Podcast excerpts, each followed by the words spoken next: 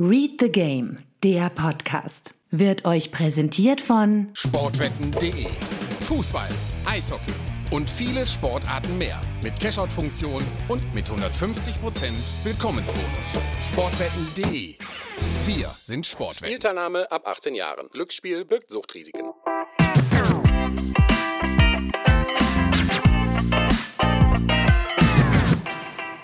Herzlich willkommen zu einer neuen Episode des Read the Game Podcast. In Episode 22 wollen wir auf den 26. Spieltag zurückblicken. Der Wahnsinn, der dort in den Strafräumen stattfand. Aber bevor wir eintauchen, erst einmal Hallo Hannes. Hi Steffen, grüß dich. Ja, wie du schon sagst, der Spieltag war Wahnsinn. Wieder äh, einige Tore gefallen und natürlich äh, aus, aus Bayern-Fansicht äh, ein, ein super Spieltag jetzt vor dem Topspiel in 14 Tagen. Den Vorsprung äh, stabil gehalten, von daher kann da passieren, was möchte. Die Tabelle wird sich vorne nicht ändern. Wie war denn insgesamt dein erstmal subjektiver Eindruck des Spieltags? der Rückblick auf den Spieltag. Viele Tore gefallen, das hat mich natürlich äh, sehr gefreut. Ansonsten ähm, habe ich äh, mir live nur das Spiel der Bayern angeguckt, den Rest äh, in, den, in den Highlights oder das, was davon übrig geblieben ist äh, in den Sendungen. Vier Heimsiege, vier Auswärtssiege, ein Unentschieden, also ein ziemlich gerechter äh, Spieltag, möchte man meinen. Das 2-2 äh, zwischen Köln und Dortmund, einziges Unentschieden an dem Spieltag. Oder wie Haaland es nennt, I hate this fucking shit. Äh, 14 Sekunden nach Abpfiff war er irgendwo in den Katakomben verschwunden. Auch da hat er neue Geschwindigkeitsrekorde aufgestellt. genau. Was mich äh, wie immer wieder, also verwundert ist die, die Presse, die am, am Ende dann nach so einem Spieltag so eine Zitate irgendwie auseinander nimmt. Ich meine, was soll der Junge machen? Der schießt zwei Tore, ist 20, hält seinen Verein irgendwie gerade am Leben und äh, soll jetzt äh, na, bei einem 2-2 Unentschieden gegen Köln fröhlich vom Platz stolpern. Also ja, soll er noch jubelnd ums Müngersdorf-Stadion rumrennen und jeden abklatschen? Also, ähm, ich bin klar Team Haaland, äh, das ist eine Vollfarce. Also das Problem ist, im Gegensatz zu ihm muss ich mich ja nächstes Jahr immer noch mit diesen Dortmunder Spielen rumquälen, äh, während er wahrscheinlich jemand anders äh, zu Titeln schießt. Ja, ähm, lass uns doch vielleicht erstmal nächsten Schritt weitergehen, bevor wir auf diese Partie nochmal im Detail ein Stück weit eingehen. Also insgesamt haben wir 30 Tore an diesem Spieltag, 14 sind nach offensiver Phase gefallen. 9 nach Umschaltverhalten, 7 nach Standard. Damit ist, äh, setzt sich der Trend weiter fort. Äh, Tore nach Positionsangriff, achter Spieltag in Folge, wo mehr Tore nach Positionsangriff fallen als nach den anderen beiden Episodenarten. Bei den Standards haben wir diesmal dreimal nach Eckstoß dabei, eine Elfmeter, dreimal nach Freistoß. Und äh, nach zwölf Zufallstoren am letzten Spieltag sind es diesmal elf. Und damit haben wir an diesen. Gefühlt alle in Frankfurt? Ja, da einige auf jeden Fall. Und damit haben wir an die letzten beiden Spieltag, äh, Spieltagen so viele Zufallstore wie zuvor an den letzten vier zusammen. Aber wir haben natürlich auch 19 Tore ohne Zufallsmerkmale, also genug Stoff für den weiteren Verlauf der Folge. Und ja, bei den Umschalttoren auf jeden Fall zweimal die Bayern mit dabei gewesen. Die haben jetzt 20 Tore auf diese Art erzielt. Jetzt fehlt noch eins, um in dieser Kategorie Spitze in der Liga zu sein. Die Dortmunder noch mit einem mehr ganz oben. Äh, wenn man es aber allerdings relativ betrachtet, dann treffen die Bayern immer noch sehr selten nach Umschaltverhalten. Nur Union, Gladbach, Leipzig und Werder treffen anteilig noch seltener. Ansonsten, ich meine, da kommen wir nachher noch drauf zu sprechen. Die Kölner treffen zweimal nach Umschaltverhalten. Ne, einmal. Einmal. Genau, so. Einmal noch Umschaltverhalten und das, das sechste Tor auf diese Weise erst äh, in der Saison von Köln. Das äh, hat jetzt gegen Dortmund geklappt. Nur Schalke und Werder haben noch seltener so getroffen. Und wo wir nachher auch noch drauf zu sprechen kommen, auch die Hertha durfte mal wieder nach Umschaltverhalten äh, ihre Tore erzielen. Zwei Stück an diesem äh, Spieltag, Treffer Nummer 8 und 9 auf diese Art. Ähm, aber dazu später mehr. Äh, nur so viel. Leverkusen hat auf diese Art bereits 16 Tore in dieser Saison kassiert. Nur Schalke, Gladbach und Hoffenheim mehr. Aber ich denke, das werden wir nachher noch sezieren. Davon kannst du ausgehen. Bei den Standardtoren in diesem Spieltag auch wieder ein paar Muster, die sich bestätigt haben. Gladbach, klar, 19. Saisontor nach dem Standard, nur äh, Eintracht Frankfurt mit 20 hatten mehr. Die sind an diesem Spieltag auch ohne Standardtor geblieben. Dafür hat Kostic auf andere Art und Weise gezaubert. Und auch die Freiburger, die ja sowohl diese als auch letzte Saison bei den Standardtoren oben mit dabei waren, haben wieder nach Standard genetzt, 16. Tor in dieser Saison, ebenso wie die Bayern auch ihr 16. Tor nach Standard in dieser Saison erzielt haben. Die Bayern jetzt auch aktuell wieder das äh, einzige Team in der Liga mit vier Siegen in Folge. Hat damit wieder die, die weiße Weste auf, was die letzten vier Spieltage angeht. Ähm, hat, jetzt, hat jetzt gegen Stuttgart gewonnen. Die waren bis zu diesem Spieltag das erfolgreichste Team der Liga. War also so aus Datensicht gesehen das absolute Topspiel der Liga. Also des Spieltags. Ja, nach zwölf Minuten haben sich da wahrscheinlich schon viele Leute die Hände gerieben. Und Endo kam, eher den Knöchel.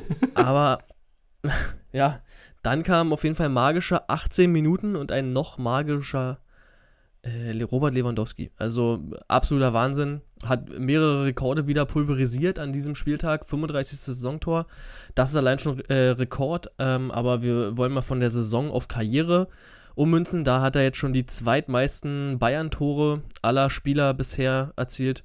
Nur noch Gerd Müller vor ihm. Und auch in der generellen Bundesliga äh, Torschützenliste der Historie hat er sich weiter nach vorne geschraubt an Klaus Fischer vorbei.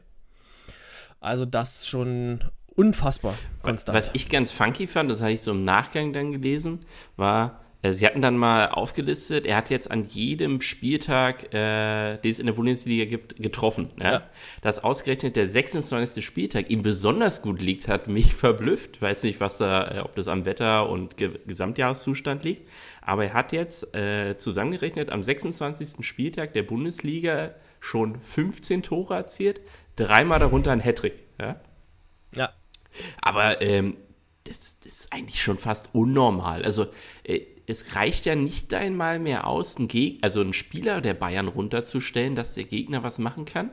Äh, glaubt Matarazzo hat es, ich weiß nicht, ob das humoristisch meinte nach dem äh, Spiel, dass sie überfordert waren, so schnell in Überzahl spielen zu müssen gegen die Bayern ähm, was dann losgetreten wurde. Und es ist nicht nur die Abschlussstärke von Lewandowski wieder überragend, sondern auch was Leroy Sané da in der zweiten Reihe veranstaltet hat. Am Ende des Tages an äh, allen vier Toren beteiligt gewesen. Bei zwei legt er den Assist auf, bei zwei äh, den Vorassist. Äh, brillant. Also ich hoffe, dass er nur ein bisschen davon was jetzt ins Nationaltrikot rüber rettet ähm, um gegen die ganzen Trümmertruppen, die da in den nächsten anderthalb Wochen gespielt wird, äh, was zu reißen. Wie gesagt, äh, vorzüglich muss ich wirklich meinen Hut auch vorziehen, aber mal sollte, von dieser Leistung, ja. Ja, sollte sich auf jeden Fall Joachim Löw nochmal anschauen, das Spiel und sich überlegen, ob er nicht Thomas Müller allein schon mitnimmt, weil er Leroy Sané zur Höchstleistung peitscht. Äh, man muss sich mal in der Wiederholung nochmal die, die Szene vor dem dritten Tor der Bayern anschauen. Gibt eine Balleroberung und Sané kriegt den Ball in der Mittellinie. Und bevor der den Ball auch nur annimmt, schreit und gestikuliert Müller in seine Richtung, dass er gefälligst nach vorne aufdrehen soll und äh, abgehen soll. Und äh, das macht er auch und Müller brüllt ihn nur so an, weil Müller hat halt einen konkreten Plan. Der hinterläuft ihn sofort, kriegt den Ball und äh, darf dann seelenruhig eine Flanke in den Strafraum schieben, wo, glaube ich, äh, Schnee drauf lag am Ende. Und äh, ja, Robert Lewandowski hat dann, glaube ich, das war das, äh, das zweite Tor von ihm. Ähm, das dritte Tor der Bayern. Äh, also die Szene war wirklich, die war wirklich sehr, sehr, sehr witzig. Äh, und auch Hansi Flick hat dann ähm, bei der Pressekonferenz nach dem Spiel gesagt, ähm, weil Müller ist ja aufgrund der roten Karte eher ins Zentrum auf eine etwas defensivere Position gerutscht dass er vielleicht ein bisschen zu häufig gepusht hat nach vorne und auch aus dem äh, kontrollierten Positionsspiel vielleicht einmal zu oft nach vorne äh, gerückt ist. Aber wer will es ihm verdenken? Äh, bei der Leistung wieder kommen wir nachher nochmal drauf zu sprechen. Von daher, ähm, lass uns den Blick auf den Spieltag gerne abrunden. Was war denn für dich die größte Überraschung? Äh, natürlich Radio Müller auf Anschlag war wieder ein Genuss. Äh, bloß nicht für die Stuttgarter. Also ich muss nochmal, wir hatten ja gerade schon das Thema Standards. Äh, Gladbach äh, per Ecke zum 2-0 gegen Schalke. Also bitte äh, Schalke, lass die U21 ran. Ich erwarte echt mehr äh, von denen als von jedem Profi, der da in Königsblau rumstolpert. Das war eine Abwehr wie ein Wachsfigurenkabinett. Sieht echt aus, steckt aber kein Funken Leben drin. Das also, man, das muss man sich mal äh, in einer schlimmen Minute nochmal vor Augen führen, ja. Gladbach bereitet seelenruhig einen Eckstoß vor. Da war nichts Verrücktes dabei, ne? Und Leiner fängt ungefähr so bei 12 Meter im Strafraum an, durch denselbigen zu joggen. Und keine Sau fühlt sich für den berufen. Irgendwie nur, der muss ja irgendeine Zuordnung gehabt haben, irgendwer dort. Und er läuft einfach glatt durch, ohne Feinkontakt und dann kommt der Ball völlig überraschend auf den kurzen Pfosten und schlägt ein. Was, was, was erlaube Schalke 04? Also, das äh, hat mich fertig gemacht, äh, im negativen Sinne. Wo ich richtig gefeiert habe, war in der Partie Freiburg, äh, von Freiburg. Als Günther sich beim 1-0 durchtankt. Ich glaube, der fängt irgendwo an der Mittellinie an, ins Dribbling zu gehen, aber auch nicht langsam, sondern im Full Metal Speed geht er da durch und legt dann auf. Äh, geil. Also, ähm, wäre jetzt Löw nicht total verrückt und funky schon gewesen, Max und äh, Gosens einzuladen, sollte man für den Sommer vielleicht Günther mal noch in der Hinterhand halten. Also wundert mich eh, äh, da Löw, wenn er überhaupt Bundesligaspiele geguckt hat, in den letzten Jahren verstärkt immer in Freiburg rumging, was Günther ihm äh, getan hat, dass er mal nicht eingeladen wurde. Aber das war schon echt ein geiles Ding. Und ja, kommen wir doch mal auf Dortmund zu sprechen. ähm, was soll ich da noch sagen? Also, äh, Haaland liefert, also man muss nicht sagen, ne? der Mann hat wieder fünf Schüsse abgegeben, davon sind zwei eingeschlagen. Theoretisch könnte er vier machen. Der eine knallt halt gegen Pfosten, den anderen schießt er satt vorbei. Und was viel schlimmer ist, sind die Chancen, die ihm nicht gewährt wurden. Also, Emre Can hat in diesem Spiel zweimal gezeigt, wie es funktionieren kann. Ne? Spielaufbau, das Mittelfeld ist nicht zu gebrauchen, also kommt der lange Ball direkt in die Schnittstelle zwischen die Verteidiger, wo Haaland reinsprintet, das Ding runterzieht und A, das 1-0 macht und das zweite, äh, da geht der Ball halt nicht rein in den Kasten. Ergo, bei Dortmund einfaches Spiel kultivieren, dann sch äh, schießt man auch Tore. Dann die Szene, die ich dir vorhin geschickt habe. Äh, wir, haben, wir schreiben die Minute 41 in der Partie Köln gegen Dortmund. Es steht 1-1, nachdem man sich dummerweise den Ausgleich hat fangen müssen, nach, äh, als Dortmund eine gute Phase eigentlich in der ersten Halbzeit hatte. Dann waberte das Spiel so ein bisschen hin und her und dann kam man in die günstige Situation, dass die Kölner mal nicht den Bus geparkt haben vom eigenen Tor. Ein abermals völlig überraschend, ein langer Ball hinter die Kette kommt an und der Erstempfänger ist diesmal Julian Brandt. In dieser Situation des Erstkontakts ist eigentlich nur er und Haaland frei vorm Tor. Ne? Brandt ungefähr in der rechten Ecke des Strafraums müsste also mindestens mit dem zweiten Kontakt auf die kreative Idee kommen, den Ball einfach nur quer zu legen. Und die völlig logische Konsequenz von Julian Brandt ist, dass er nicht auf den gefährlichsten Torjäger der letzten 100 Jahre bei Borussia Dortmund ablegt, sondern wahllos in den Rückraum wo mehr Kölner als Abnehmer sind und dann Bellingham äh, zwar noch einen Schuss los wird, aber alles andere als Torgefahr dabei ausstrahlt.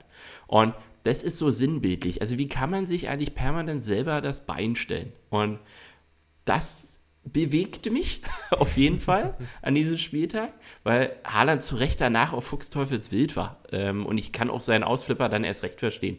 Also es gibt keinen anderen Abnehmer aktuell im Spiel von Borussia Dortmund als Erling Haaland. Und warum das in den Kopf von einem deutschen Nationalspieler nicht reingeht, in der Box auf eben jenen ungedeckten Mittelstürmer zu spielen. Also da stirbt alles in mir. Den kann man ja auch nur schwer übersehen. Also. Ja, also in allen Dimensionen kann man Haaland nicht übersehen. Und was mich dann richtig fuchsteufelswütend macht, also äh, ich werde nervös, wenn halt Meunier und Schulz auf den Außenverteidigerpositionen sind. Das ist einfach nicht würdig für eine Mannschaft, die eigentlich Dortmund heißt. Und dann, klar, Meunier versaut es beim zweiten Gegentor. Also bescheidener Kontakt am Ball, dann bremst er gefühlt auch noch ab, sodass äh, der Kölner Außen erst recht durchziehen kann. Was mich aber noch mehr aufregt, warum bremst ein Emre Can die ganze Zeit im Rückwärtsverfahren ab? Also Situation ist so, äh, Ballverlust im Mittelfeld, der Hut rückt raus, um aggressiv auf Ball und Mann zu gehen, klappt nicht, Ball kommt hinter der Hut und das Umschaltspiel rollt. Und sowohl Hummels als auch Chan nehmen gefühlt zwei Gänge raus, laufen nur mit, orientieren sich so ein bisschen, wo die Lage denn ist. Bellingham versucht auch noch zu stören, bei ungefähr 25 Meter vom Tor. Der Ball kommt eben auf den Kölner Außen und Meunier versaut sein Momentum dann auch noch. Chan hätte safe einfach durchrennen können und hätte den Winkel dicht gemacht. Und sei es, dass er das Ding dann eben zur Ecke ablenkt. Ne? Und so schießt er dann so noch ein Traumtor unter die Querlatte, ähm, was wirklich schön verwandelt ist. Aber dieses Tor darf so nicht fallen an vielen äh, Stellen. Und also da muss mir auch keiner sagen, dass man hier mit voller Konsequenz auf Platz 4 eingeht. Also ich habe ja in meinen kühnsten Träumen äh, mir nicht vorstellen können, dass Union und Dortmund mal um einen und denselben Europapokalplatz fighten. Äh, dass es allerdings das Wettrennen um die Conference League wird, hätte ich mir auch nicht ausmalen können. Also von daher äh, ruhig Blut in Dortmund und äh, viel Spaß, wenn es demnächst dann gegen Man City geht. Also ich äh, unter, unterstreiche es jetzt mal als mit größte Überraschung in diesem Spieltag, dass die Dortmunder eben nicht über einen Punktgewinn in Köln hinausgekommen sind. Das Unwahrscheinlichste an die, äh, Ergebnis an diesem Spieltag war tatsächlich das 5 zu 2 zwischen Eintracht Frankfurt und Union Berlin. Vorhergesagt war hier ein 2 zu 1 mit 9,5 Prozent. Das 5 zu 2 hatte 1,9 Prozent. Das also vor allen Dingen aufgrund der Vielzahl der Tore. Dicht gefolgt allerdings vom Auswärtssieg der Mainzer in Hoffenheim. Dieses 2 zu 1 der Mainzer hatte eine Wahrscheinlichkeit von 2,8 Prozent. Also auch damit war nicht unbedingt zu rechnen. Oh doch! Nein, äh, Respekt an Mainz, sich da. Das, das Geile ist ja auch Tor nach, was war das? 30 Sekunden, einer Minute oder so. Also, ich hatte äh, zuletzt mit Mainzer Freunden auch geschrieben und ich immer gefragt so, also Jorla in allen Ehren, aber warum kommt Latze denn äh, mal nicht von Beginn an in die Partie? Und hat dann gleich mal unterstrichen, warum er in der Startelf stehen sollte. Und ja, Hoffenheim weiterhin mit den Two-Face-Wochen. Also in der einen Woche äh, brillanter Positionsangriffsfußball, in der anderen wieder äh, Tabula Rasa. Wie gesagt, ich äh, wünsche Ihnen, dass auf jeden Fall am Höhnes festhalten. Anders als die Bayern und Hertha BSC. Haha. Ähm, weil ich glaube, er ist ein guter Trainer. Er muss den Kader aufräumen im Sommer und dann kann der mit denen auf jeden Fall mehr bestücken. Ja, und eins noch zu Dortmund. Mein Dortmunder des Spieltags auf jeden Fall Ansgar Knauf. Ein Name wie die 80er Jahre. Jugendspieler äh, aus der Regionalliga West von Dortmund 2.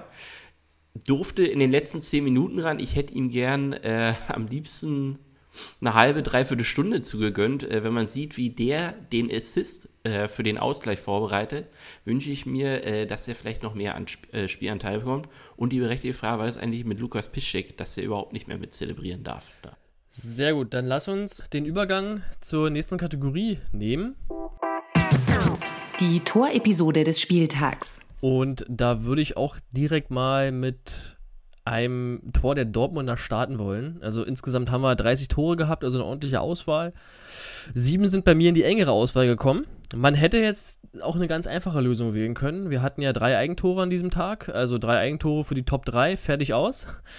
Äh, hat man ja auch nicht allzu oft. Aber Spaß beiseite. Für mich die Top 3 äh, startet mit dem ersten Tor der Dortmunder. Du hast es schon angesprochen gehabt. Dieser Pass von Emre Can am Ende. Ist eine ziemlich lange ähm, Episode. Der Dortmunder geht 34 Sekunden. Can ist auch der, der am äh, Anfang den Ball erobert ähm, auf der rechten Abwehrseite.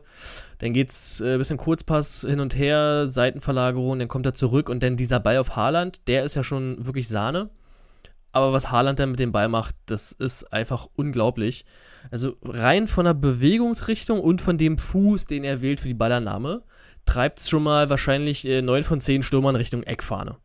So. Und diese Ballannahme ist halt auch zeitgleich die Ballmitnahme und er dreht sich um Meret herum und kann dann auf Timo Horn zulaufen. Den tunnelt er, hat noch leicht Glück, abgefälscht, geht noch rein. Aber diese ganze Bewegung von Ballannahme zu Torabschluss, die ist, äh, die ist einfach, die kann man nicht lernen. Die ist so intuitiv, die ist einfach nur Weltklasse. Von daher das für mich mein Top 3 Tor an diesem Spieltag. Kann ich unterstreichen. Also ich genieße echt äh, das komplette Saisonende noch. Äh, ich ahne Schlimmes für den Sommer eben. Und so lange soll er bitte noch ganz viele davon schießen. Platz 2 bei mir, das zweite Tor der Bayern. Umschaltverhalten nach 16 Sekunden, äh, Balleroberung von Goretzka im zentralen defensiven Mittelfeld, dann Sané am Ball. Du hast schon angesprochen, ähm, was der geleistet hat an diesem Spieltag, äh, an allen vier Toren mit beteiligt. Und der geht dann, äh, der bringt den Ball zu Gnabry. Der hat alle Zeit der Welt, unglaublich. Also, ich weiß nicht, wie da das Abfallverhalten der Stuttgarter gedacht war, in Überzahl. Und der bringt den Ball auf Müller. So, der zieht nach innen, so Höhe Strafraum, äh, forciert den Doppelpass mit Sané und kriegt ihn dann am 16er wieder. So, was machen jetzt 99,9% der Spieler? Die legen den Ball quer auf Gnabry, der würde zentral 16 Meter vom Tor stehen, könnte das Ding abdrücken. So, Müller hingegen spielt den doppelten Doppelpass sozusagen zurück zu Sané als No-Look-Pass. Und ich glaube, Sané war genauso überrascht wie alle anderen. Der hat es dann nur seinen technischen Fähigkeiten zu verdanken, dass er den verarbeiten konnte. Legt den dann quer auf Gnabry und der schiebt den ein. Also diese, diese, dieser Zug von Müller in diesem Spiel ist einfach unfassbar. Äh, auch die Handlungsschnelligkeit aller Beteiligten in der Szene, das. Also ich sag, die haben ja da keine unterklassige Pokaltruppe irgendwie hergespielt oder so, sondern VfB Stuttgart, der eben, das hatten wir auch, äh, hatte ich auch vorausgearbeitet für die Kollegen von der Stuttgarter Nachrichten, zuletzt auch wirklich wenig zuließen. Das war auch der Schlüssel gegen Hoffenheim, dass die Kramaric komplett kalt gestellt haben.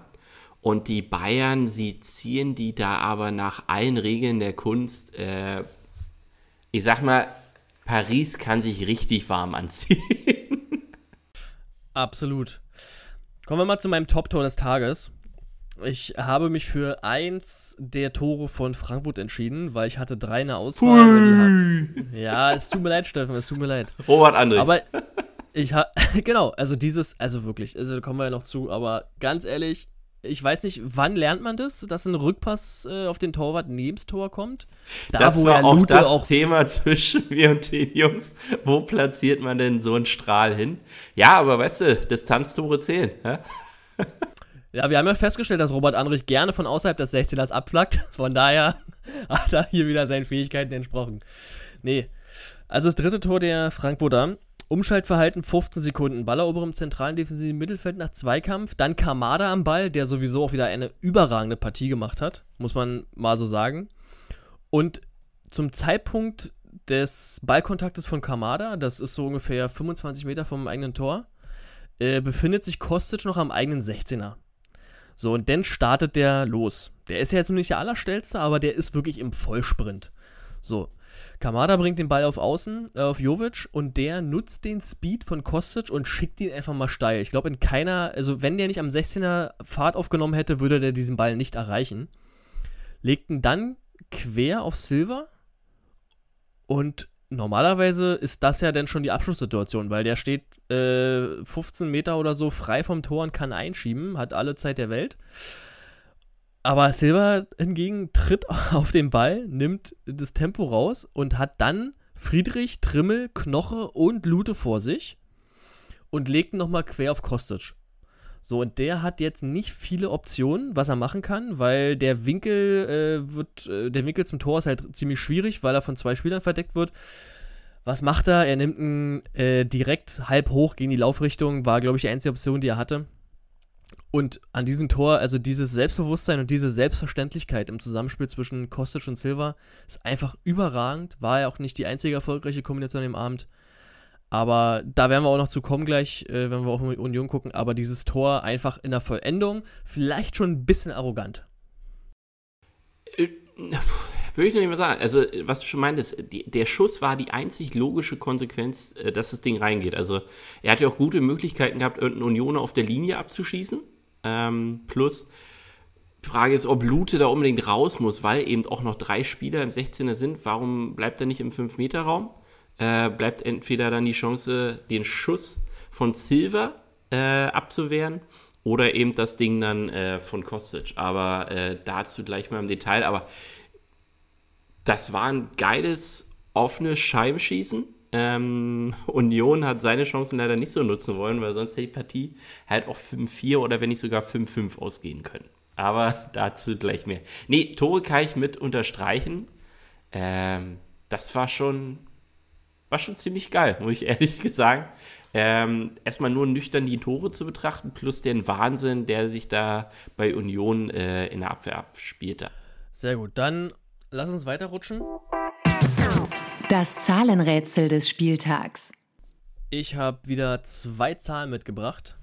Und die erste Zahl bezieht sich auf ein Team. Und die Zahl ist aus einem Spiel vom Wochenende. 42 Minuten und 36 Sekunden. Das klingt nach einer wahnwitzigen, effektiven Ballkontrolle eines einzelnen Teams. Ja, ich, ich nenne immer noch das Pendant des Gegners dazu. 8 Minuten und 24 Sekunden. Effektive Ballkontrollzeit ist richtig, aber jetzt welches Spiel?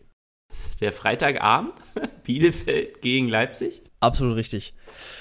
Absoluter Wahnsinn. Neuer Saisonrekord von RB Leipzig. Hat jetzt als zweites Team nach den Dortmundern die 40-Minuten-Marke geknackt und gleich mal den Rekord der Dortmunder nochmal um fast zwei Minuten pulverisiert. Und ebenfalls auch neuer Negativrekord für die Saison. Arminia Bielefeld als erstes Team unter 10 Minuten effektiver Ballkontrolle geblieben. Das gab es in der letzten Saison insgesamt tatsächlich fünfmal. Damals fünfmal der FC Augsburg dran beteiligt gewesen. Und die haben in dieser Saison zumindest den zweitgeringsten Wert mit 10 Minuten 42 Sekunden, aber da haben die Bielefelder wirklich, äh, ich weiß gar nicht, die waren, also ich habe das Spiel nicht gesehen, aber die können ja nur physisch anwesend gewesen sein. Verschieben, verschieben, verschieben, verschieben, aber alles ohne Ball. genau, wir haben natürlich noch einen weiteren Rekord in diesem Spiel, nämlich die Anzahl der Pässe. 881 Pässe von RB Leipzig, damit das zweite Team auch wieder nach den Dortmundern, welches die 800er Marke geknackt hat. Und in einer Statistik taucht dieses Spiel jedoch ziemlich weit unten auf, nämlich in der Statistik der Conversion Rate. Wir hatten 26 Torschüsse in diesem Spiel, 20 mal Leipzig, 6 mal Arminia Bielefeld, davon übrigens keines aufs Tor. Ich weiß nicht, ob da zu viele Schalke-Spieler geguckt wurden. Und nur ein Tor ist bei rausgekommen, also eine Conversion Rate von 26. In dieser Saison gab es bisher nur vier Spiele, in denen noch öfter pro Tor aufs Tor geschossen wurde. Flopwert der Saison bisher das Spiel von Stuttgart gegen Leipzig vom 14. Spieltag.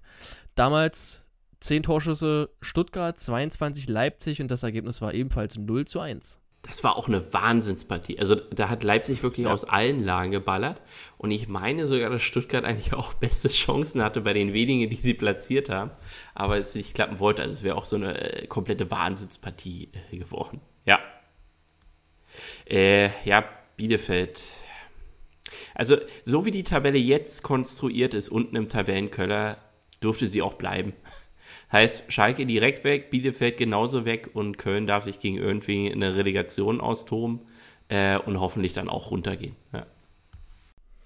Ja, wir wollen mal den Herthanern den Klassenerhalt gönnen, allein, dass wir nächste Saison wieder zwei Derbys genießen dürfen. So sieht's aus. Von daher, von daher würde ich da mitgehen. Kommen wir mal zur zweiten Zahl.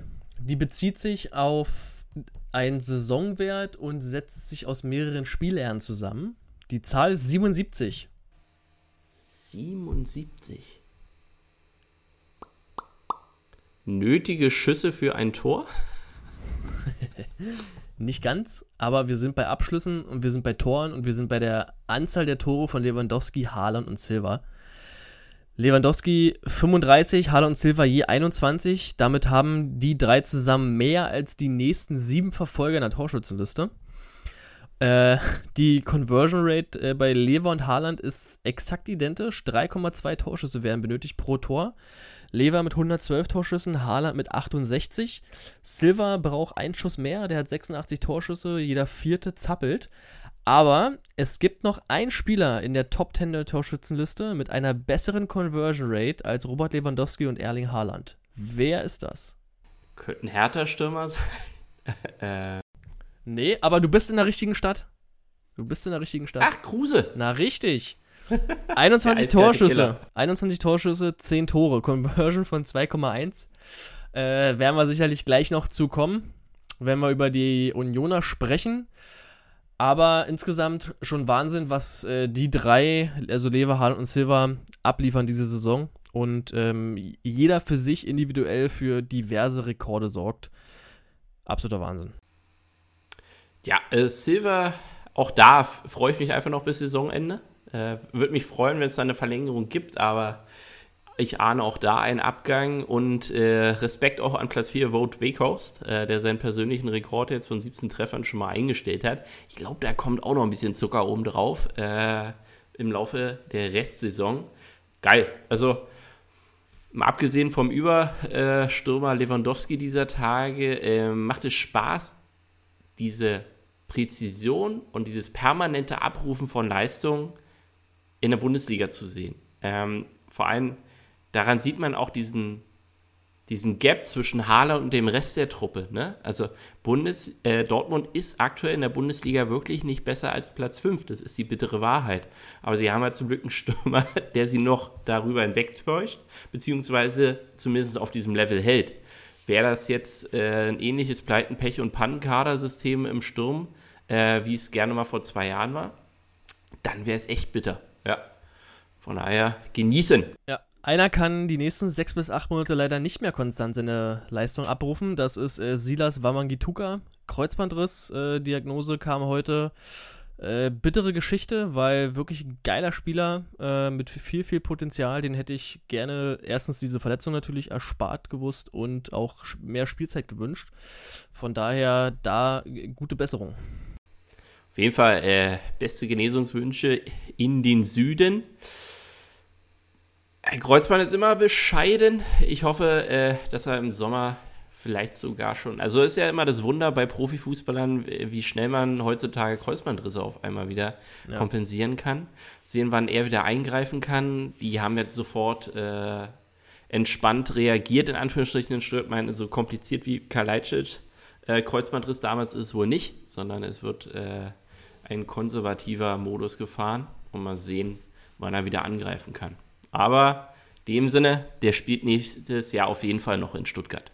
Muss man auch mal so sehen. Ja, höchstwahrscheinlich. Gut, dann lass uns den Spieltag zumindest in der Breite abrunden. Und ich würde dir mal den Vortritt lassen. Wer war denn für dich der MIP des 26. Spieltags? Der Most Involved Player des Spieltags. Ist das Zufall? äh, nein, ähm, in meinen Augen äh, hatte ich schon gesagt, äh, was Sané und Lewandowski da abgezogen haben, das äh, war sensationell.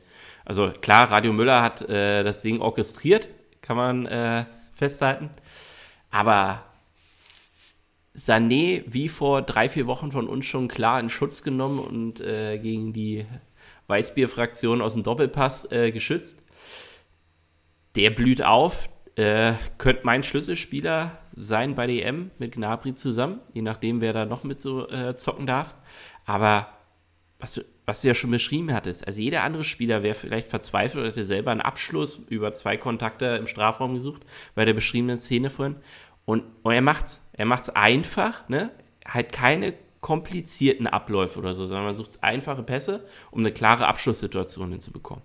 Und das eben in Serie. Und das unterscheidet äh, die Jungs da gerade um Welten vom Rest der Liga. Und deshalb stehen sie wahrscheinlich auch schon wieder als Meister fest, je nachdem, was die fast unschlagbaren Leipziger äh, in zwei Wochen im Spitzenspiel abreißen. Ja. Von daher, Leroy Sané und Robert Lewandowski würde ich dieses Mal ein Duo benennen wollen. Kann ich nur unterstreichen. Ist alles gesagt zu? Deckel drauf. Sehr gut. Dann wollen wir doch mal in die Hauptstadt blicken. Der Blick auf die Hauptstadtclubs. Und diesmal lobend müssen wir einfach direkt mal mit Hertha BSC anfangen. Also wirklich herzlichen Glückwunsch, äh, dass man Leverkusen schlagen konnte. Und zwar auf die Art und Weise, wie man es eben gerade auch gegen Leverkusen machen muss. Wir hatten schon ein bisschen angefüttert, äh, drei Tore geschossen, davon zwei Stück im Umschaltverhalten. 16. Treffer hattest du auch schon gesagt. Äh, Punkt ist halt, davon haben sie auch 75 Prozent erst in der Rückrunde kassiert, in den Umschaltverhalten. Und wenn man sich das auch mal im Detail anguckt, also dieses Rückzugsverhalten von Leverkusen ist eine einzige Frechheit. Ja? Ähm, lobend muss erwähnt werden, beim 1-0 ist es einfach ein unglaublich geiler Glücksschuss, ja, ja, aber verdient für den Aufwand, den Hertha bis dato betrieben hat, weil auch mal wirklich alles abgerufen haben, was sie eigentlich drauf haben. Ne? Und es fängt hinten bei Jahrstein an, der auch wieder ein sicherer Rückhalt war. Man hat in der Abwehr, ich sag mal, solide verteidigt, da komme ich gleich auch noch auf den Punkt. Und vor allem äh, die drei Asse, Kunja, äh, Luke Bacchio und Cordoba, haben für sich und fürs Team genau reagiert. Ne? Vor allem in der ersten Halbzeit, da, da passte auch alles zusammen. Und dieses 2-0 ist so die Essenz von allem dieses Spiels. Ne? Die French Connection erobert den Ball im Mittelfeld. Äh, äh, Toussaint und Gendouzi erobern das Ding und Toussaint schaltet sofort. Und das ist geil für so ein Umschaltverhalten. Statt dann äh, kurzweiliges Passspiel im Mittelfeld aufzuziehen, schickt er mit einem wirklichen astreinen Sahnepass über den rechten Flügel Luke Bacchio und der sucht Kunja und was da für eine Farce dann auf einmal stattfindet in der Innenverteidigung von Leverkusen, äh, sensationell. Tar weiß gar nicht, was er tut. Cordoba, für mich die geilste Aktion äh, des Hertha-Spiels, so unscheinbar sie eben war, mit seiner indirekten Mitteilung stellt wie beim Basketball einfach mal einen Block und da weiß nicht mehr, wo er hin soll. Kunja zieht genau an diesem Block vorbei und äh, haut dann den Ball ein und Tapsova, ich glaube, der sucht immer noch einen Ausgang äh, aus dem Stadion, so verwirrt, wie der darum äh, würde. Und Vandell, also warum da angeblich Top-Teams dran waren für den als Linksverteidiger, äh, stelle ich mir von Spieltag zu Spieltag größere Fragen. Ähm, und das war es dann auch schon. Also man muss dann auch äh, leider auch sagen, in der, in der, zweiten Halbzeit hat Hertha nochmal Gas gegeben. Die haben trotzdem sind auf acht Torschüsse gekommen. Und dann kam Kunja wieder leider wie in den letzten Wochen. Frei stehen vorm Torhüter, statt vorbeizuziehen, knallt er ihn rauf. Oh, mal hoffen, äh, dass er den Kunja hoffentlich demnächst konstant in der Kabine lässt. Dann wird es auch was mit dem Klassenerhalt. Und zweiter Punkt, weil ich eben schon meinte, das war, also es ist cool, dass sie mal zu Null gespielt haben. Aber Leverkusen hat Chancen liegen lassen, sondergleichen. Schick, dir mir bei zweimal mit dem Kopf beste Chancen gehabt. Und der Knaller war wirklich schick. Der frei im 5-Meter-Raum hochsteigt zu einer Flanke und das Ding in Niemandsland quer liegt. Statt aus, weiß ich, was waren das halt, 4, 5 Metern einfach aufs Tor zu Der ging ja sogar ins Seiten aus, oder? Weiß ich nicht. Ja, das, also Wahnsinn. Und dahin, äh, knickknack, wir wollen am Ende der Folge aufs Derby vorausschauen in zwei Wochen. Lufthoheit hat bei Hertha scheinbar nicht so gut stattgefunden. Und äh, da sehe ich gute Chancen für die Unioner bei Standards zuschlagen zu können. Ja, was ist dir noch aufgefallen in der Partie? Ähm, also vieles von dem, was du schon angesprochen hast. Also für mich hat äh, gefühlt Hertha BSC es einfach wirklich oft geschafft, auch aus Unterzahl im Angriff zum Abschluss zu kommen. Und äh, Leverkusen hat einfach, also da flogen die Flanken durch die Lüfte, unglaublich, wenig ertragreich nur. Immer wieder wurde, äh, wurde schick gesucht, du hast schon angesprochen. Am Ende war er an fünf Torschüssen auch beteiligt. Äh, nur Kunja war mit sechs an mehr beteiligt, aber die Abschlussstärke lässt zu wünschen übrig. Und auffällig natürlich in diesem Spiel hat der BSC gerade mal 12 Minuten und 24 Sekunden in Ballkontrolle. Das ist Saison-Tiefswert für Hertha BSC. Trotzdem 13 Torschüsse, also wenn am Ball, dann gefährlich. Und ähm, ja, wie du es gerade schon gesagt hast, das eine Ding von Kunja, 65. Minute, das hat so ein bisschen an das Ding gegen Bayern in der 88. erinnert. Weiß nicht, ob er sich da schon jubelnd an der Eckfahne gesehen hat und dann war vorbei. Umso stärker macht er äh, die eine Szene in der, in der 75. Da ist ein Einwurf von, von Leverkusen. Und Tar kriegt zentral den Ball äh, und Kunja nimmt ihm den einfach ab. Also, das ist noch nicht mal ein richtiger Zweikampf, sondern der läuft einfach parallel und nimmt ihm den Ball ab. So. Und dann äh, ist es ein Laufduell und dann legt er den Ball knapp am Tor vorbei, aber war eine geile Szene und äh, es war nicht die einzige Schwäche von, äh, von Jonathan Tah, die in dem Spiel aufgezeigt wurde. Also ganz ehrlich, ich weiß nicht, was mit diesem Tar los ist. Und vor allem, der stellt sich danach wieder vors Mikro und kritisiert die Mannschaft und sagt, wir sind hier heute, also das ist offensichtlich, dass wir nicht als Mannschaft aufgetreten sind. Keule, konzentriere dich ganz dringend auf deine individuelle Performance und lass die Field-Interviews nach dem Spiel weg. Also, wie der erstens vor paar Wochen noch äh, gegen Union und Gott und die Welt geschossen hat und wirklich permanent neue Krieg Nebenkriegsschauplätze aufmacht und sich nach so einer Leistung hinzustellen und die Mannschaft zu kritisieren, da hätte ich gesagt, hör zu, ich habe hier heute einen Scheiß zusammengespielt. Von Anfang bis Ende. Ich entschuldige mich bei der Mannschaft, als erfahrener Spieler müsste ich hier vorangehen. Ne?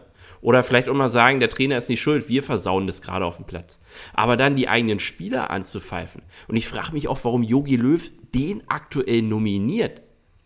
Also jeden Nachwuchsinnenverteidiger aus Freiburg und anderen Clubs würde ich dazu holen als den. Und wenn ich mir den Schlotterbeck, ob es der Bruder in Freiburg oder bei der bei Union ist, oder einen Friedrich mal holen würde, aber nicht Jonathan Tah. Nee, lass uns die Hertana abrunden. MIP, glaube ich, können wir uns auf Kunja einigen, wobei du ja. Nö, da muss ich einschreiten, da muss ich einschreiten.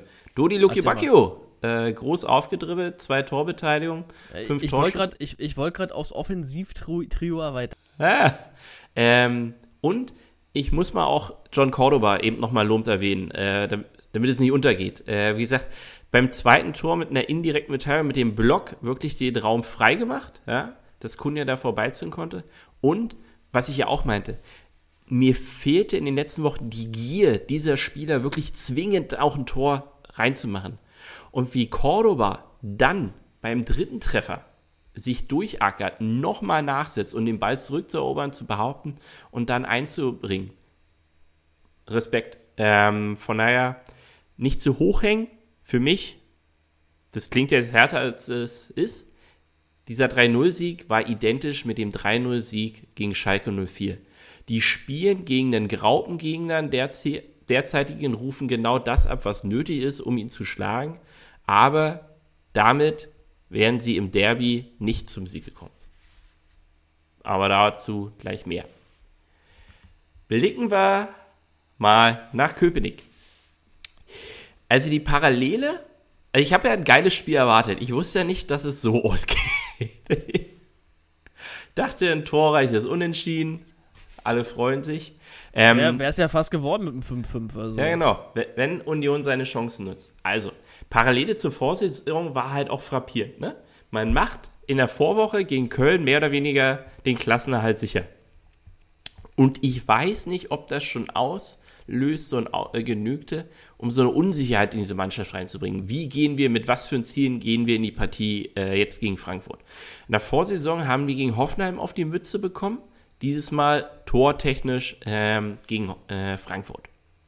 Und das fing auch genauso an, weil damals in Hoffenheim hat Union die erste Riesenchance in der Partie, versaut die und dann bricht alles zusammen. Hier, nach 50 Sekunden, hat Union eine Ecke und die kommt mustergültig von Trimmel rein. Und sie will dann allerdings nicht rein ins Tor, ob bester Chancen. Und genau so geht der Mist dann weiter, weil praktisch im Gegenzug der Frankfurter Angriff fällt ja dann das 0-1. Ja?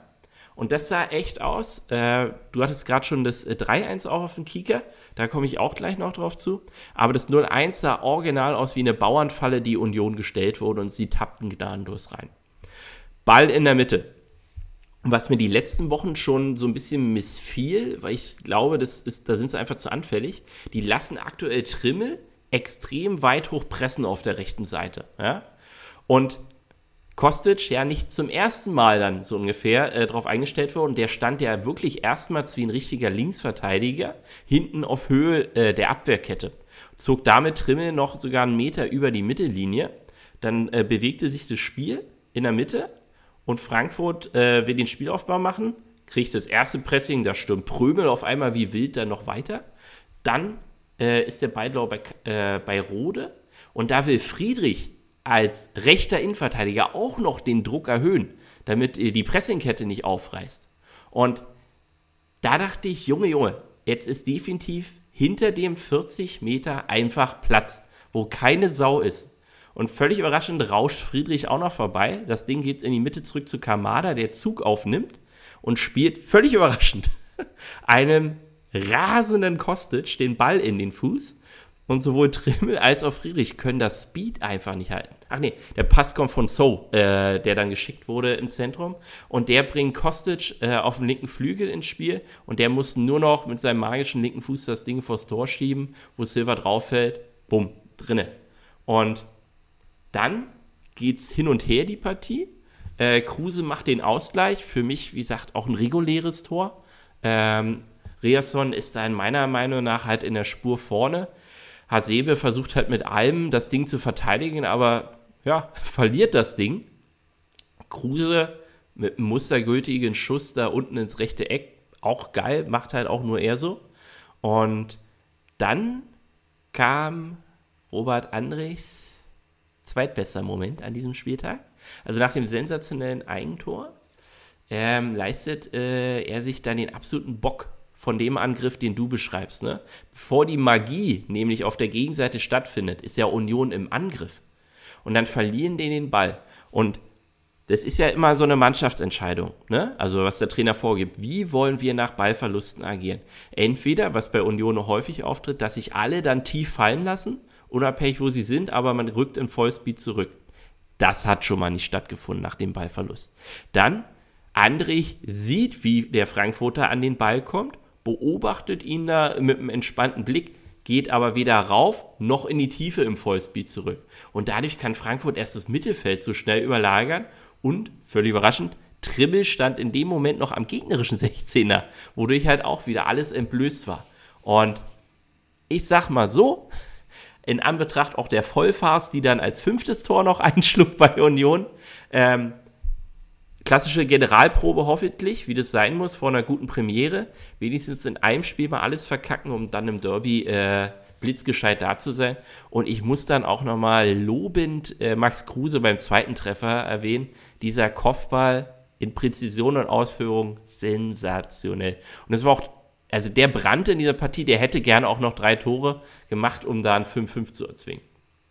Ja, absolut. Also kann ich dir nur recht geben. Äh, Max Kruse, sowohl beim ersten wo einfach, ich glaube, das war der einzige, einzige Weg des Balles, um ins Tor zu kommen, äh, weil sonst landet er entweder beim Torwart oder neben dem Tor.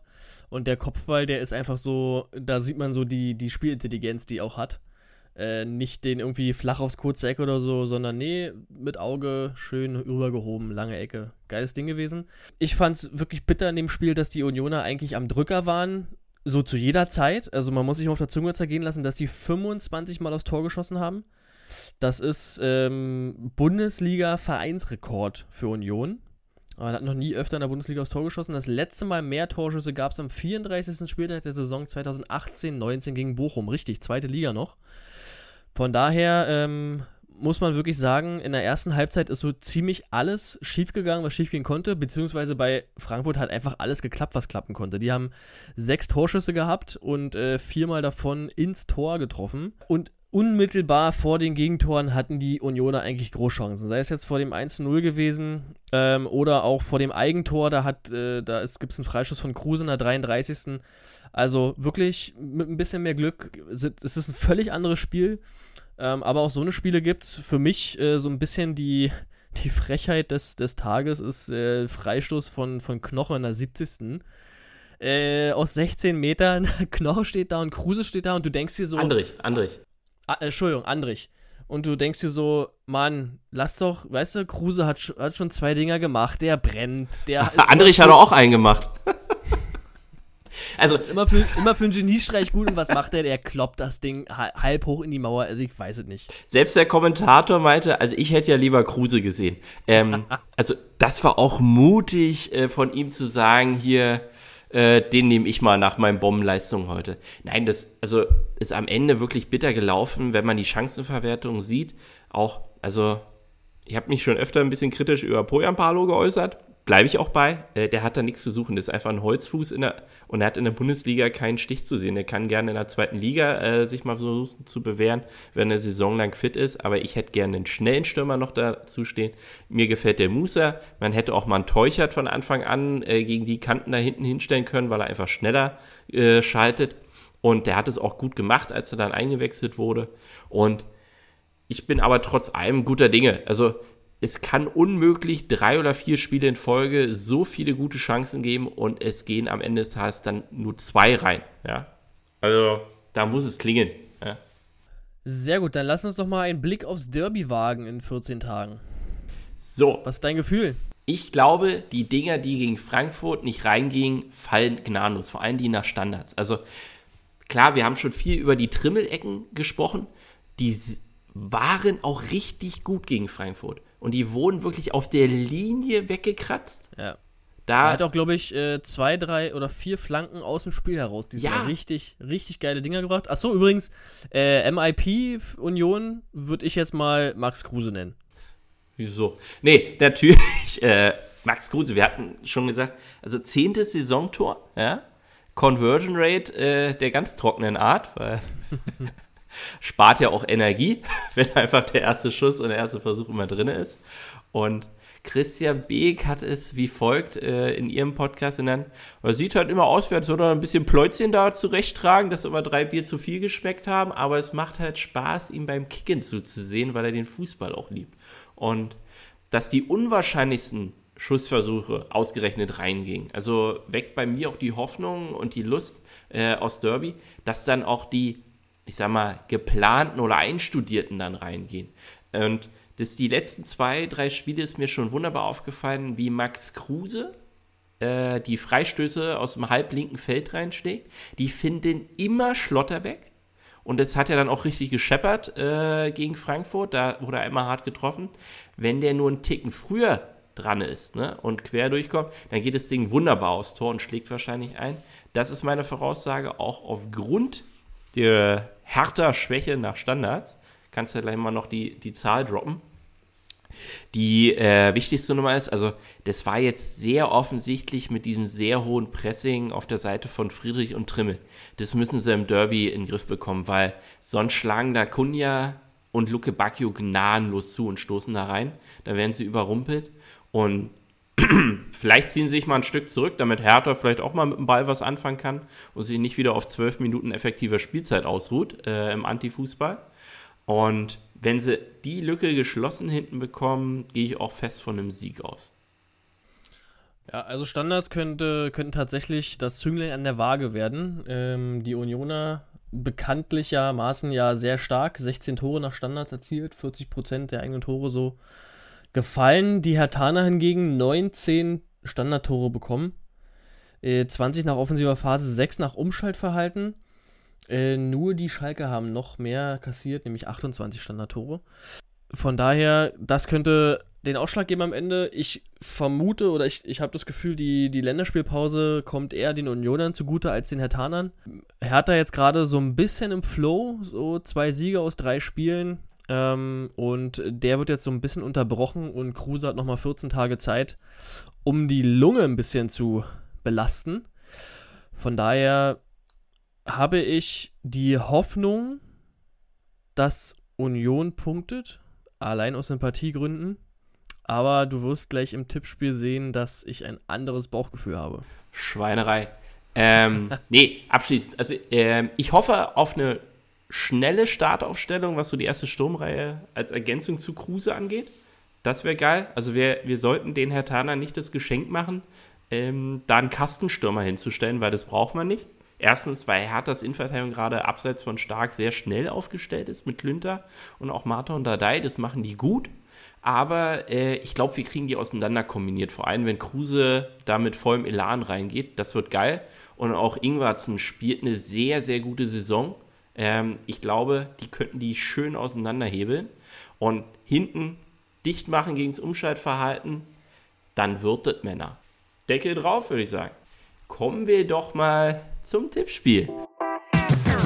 Das Read the Game Tippspiel. Und wir starten sensationell. Augsburg gegen Hoffenheim. Da hast du richtig Bock drauf. Äh, die Maschine sagt 2 zu 1 Auswärtssieg für Hoffenheim. Ich gehe jetzt an diesem Spieltag mal auf ein paar äh, etwas riskantere Tipps, weil ich will jetzt nochmal ein paar Punkte sammeln, habe ich mir überlegt.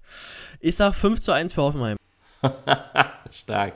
Ich sag äh, 2-1 äh, Sieg für Hoffenheim in Augsburg. Mhm. So, dann äh, Abstiegskellerduell. Arminia Bielefeld reist nach Mainz. Und ich sag, Mainz gewinnt 3 zu 1. Maschine sagt 1 zu 1 unentschieden. Ich bin beim 2 zu 1 Auswärtssieg für Bielefeld. Sag mal. Brennt dir der Nacken? so, kommt es wahrscheinlich noch schlimmer. Äh, Leverkusen empfängt daheim Schalke 04. Jetzt wird, jetzt wird nicht nervös. So. Ich sag, äh, Leverkusen gewinnt gerade so 1-0. Maschine sagt 2 zu 1 für Leverkusen. Für mich ist es ein klassisches 0 zu 0 Spiel. Schalke ohne Gegentor? Und Punktgewinn, was ist da los? Du hast doch Schlafdefizite. So, äh, Borussia Dortmund spielt gegen Eintracht Frankfurt. Und da sage ich jetzt mal fünf Tore voraus, aber wir gewinnen 3-2. Maschine sagt 3-0 für Dortmund, ich sage 4 1 Auswärtssieg für Frankfurt. Was? Wir sprechen uns. Wir Breche gleich die Leitung ab. So, äh, Wolfsburg spielt gegen Köln und da gibt es ein schönes 5-0. 3-1 sagt die Maschine, ich sage 3-0 für Wolfsburg. Dann der Top-Top-Top-Spiel. Ja? Äh, RB Leipzig gegen FC Bayern München. Und das wird ein schönes 2-2. Die Maschine sagt 2-1 für Bayern, ich sage 3-2 für Bayern. Na gut. Äh, Gladbach gegen Freiburg wird ein charmantes 1-1. Die Maschine sagt 2-1 für Gladbach, ich sage 2-1 Auswärtssieg für Freiburg. Auch im Urin, aber kann ja nicht Freiburg hier noch in die Champions League einziehen. So, äh, Stuttgart empfängt Werder Bremen und Werder wird die Stuttgarter in den Wahnsinn treiben und 2-1 gewinnen am Ende.